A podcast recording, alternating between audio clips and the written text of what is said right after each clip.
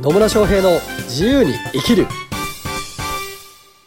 始まりました始まりましたイエーイ野村翔平です。マリリンです。今日も野村とマリリンが自由な生き方についてね、はい楽しく語っていきましょう。はい。はい。というわけで、前回がね、うん働き方改革について、まあ質問いただいてそれに答えたんですけど、うん。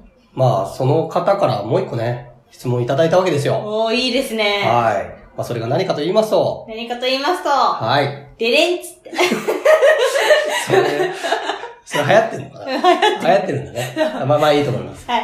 えっ、そうそうと、副業についてですね。はいはいはい。副業ね。うん。副業ですよ。副業ですよ。ねえ。働き方改革の一一部とも言えますかね。副業が解禁になったみたいなね、うん、うん。ニュースって結構出てたりしますよね。そうですね。うん。これまでは会社に勤めてたら、もうその仕事ししかしちゃダメみたいうん。うん。なね。他の仕事をしたら、ねって言われるよっていうね、いう状態から、いや、副業してもいいっすよ、というふうに結構変わってきてるというか、まあまあ、国としてもね、そっちの方向性で進めてるっていうところですけど、はい。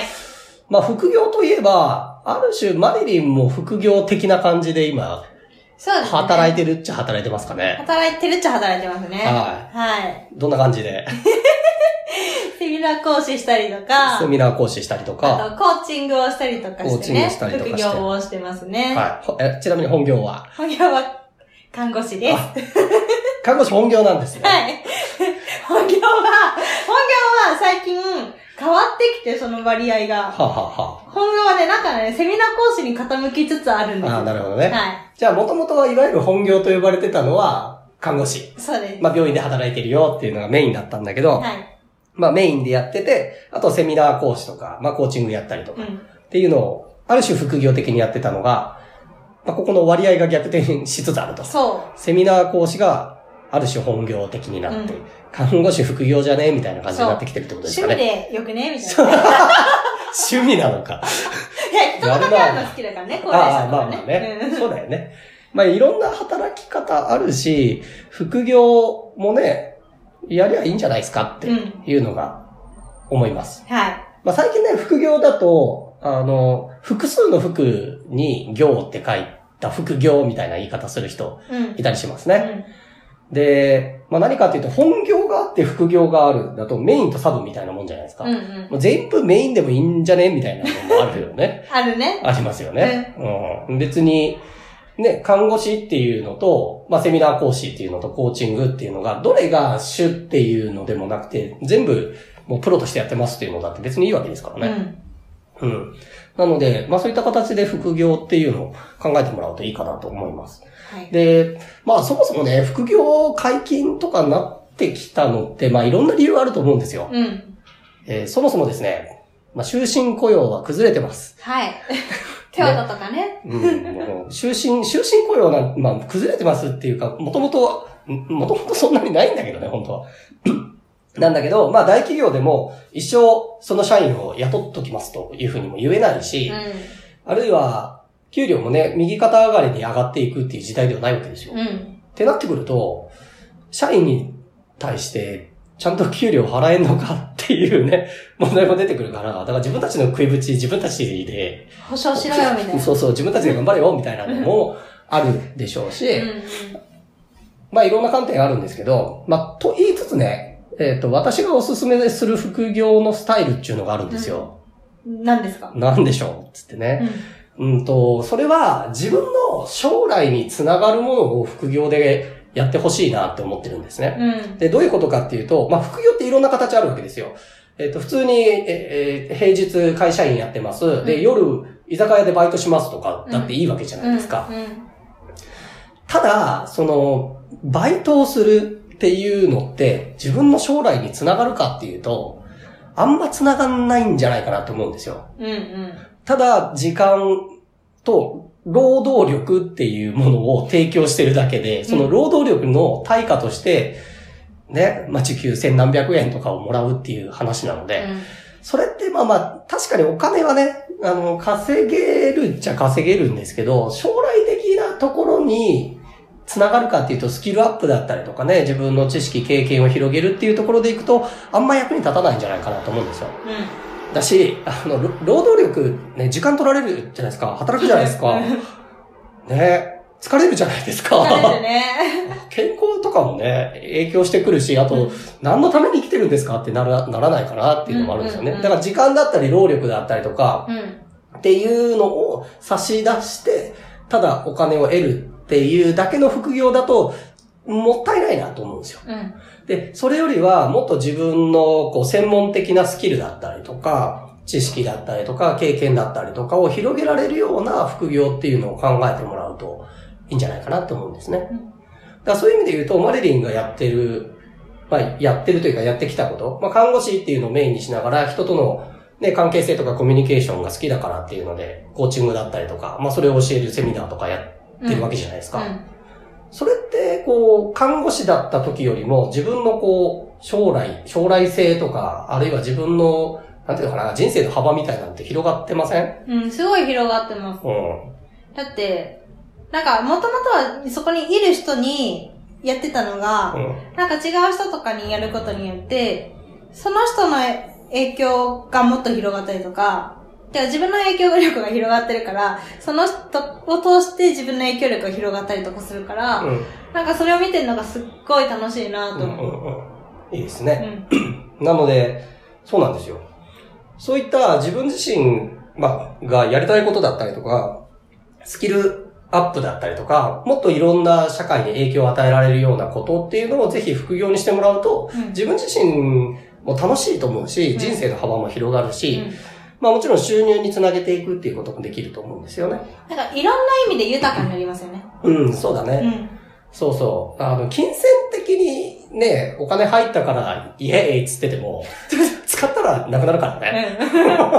で無駄に使ってもしょうがないからうね。ん。なので、そうそう、副業もね、こう人生の幅を広げるためにやってもらいたいなと思います。はい。で、そうやって自分自身のスキルとかノウハウとかを、まあ、あるいは経験だったりとかね、うーん、見識だったりとか広げていくことによって、まあ、副業であったとしても稼ぐっていうのは全然できたりするわけですよ。うん。うん。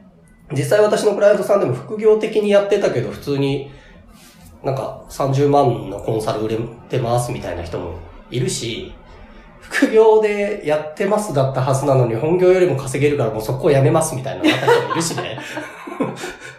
気づいたらなんか、あ200万の商品売れちゃったんですけど、みたいなね。もうやめますみたいな人もね。うん。いましたからね。まあ今もいるんだけど。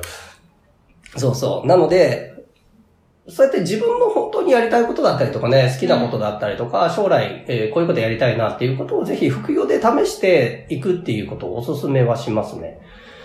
うん。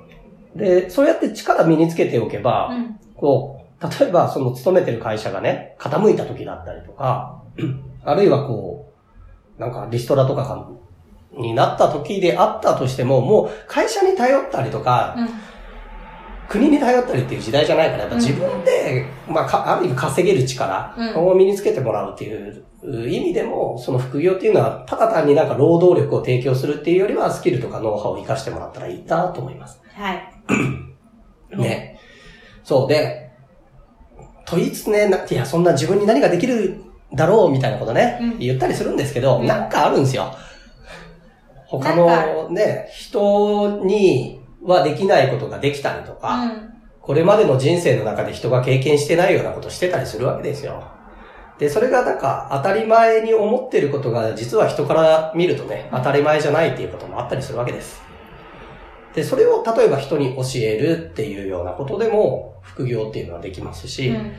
あるいは、まあまあ、私のビジネスパートナーでもあるフラスコの安田さんとかだと、まあサークルモデルっていうのを推奨してたりはして、まあそれって何なのかっていうと、月、まあ月1でも月2でもいいから、まあ、あの、大学のサークルみたいな、うん。人が集まれる場所を作って、それの会費を徴収するっていうようなやり方だって別にいいわけですよね。で、人が集まってくると、何かしらのニーズとかが出てくるから、それに対してサービス提供していったりとかっていうこともできるし、うん。まあ実はね、いろんな方法でビジネスをするっていうこと、方法はあるんですよね。うん。ありますね。そうなので、まあスキル、ノウハウをい活かして、まあただ、私言いたいのは副業だからといって、いや、私副業なんでこのぐらいの仕事しかできませんみたいなのは、ちょっと違うと思ってて。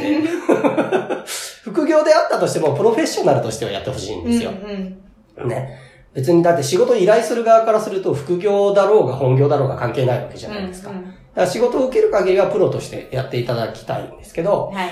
まあそういう、あ私はこの分野においてプロフェッショナルですって言わ言えるものを身につけていただく。あと、まあ今さっき言ったような、そのコミュニティですよね。人が集まる場所を作るとか、うん。うん。うん、まあそういう方向性で考えていただければ、実は、そう、例えば土日だけとかでも、ある程度稼ぐ力を身につけてもらうことはできるかなと思います。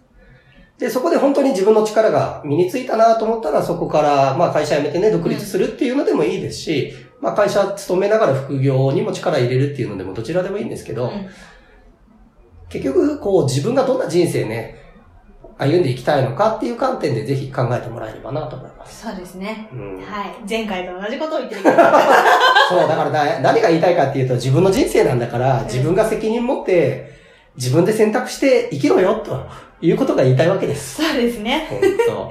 人に選択されてもね。ねえ会社がこう言ったからとかね、世の中がこうだからっつってね、不平不満言ってても何もなんないので、うん。自分でこういうことをやりたいっていうんだったらやってみりゃいいんですよ。はい。で、意外とね、なんなんとかなる。 で、別にビジネスでうまくいかなかったからって生きるか死ぬかみたいなことにしなくていいし。うん。ね、楽しみながら、ぜひ自分の将来をね、広げるような副業をやってもらえればなと思います。はい。はい。というわけで、今日も最後までお聞きいただきありがとうございまあすり。がとうございます。また、疑問、質問、コメント、扱ってもらいたいテーマなどありましたらね、えーコメントかメッセージいただければと思います。はい。それでは、また次回お会いしましょう。さよなさよならら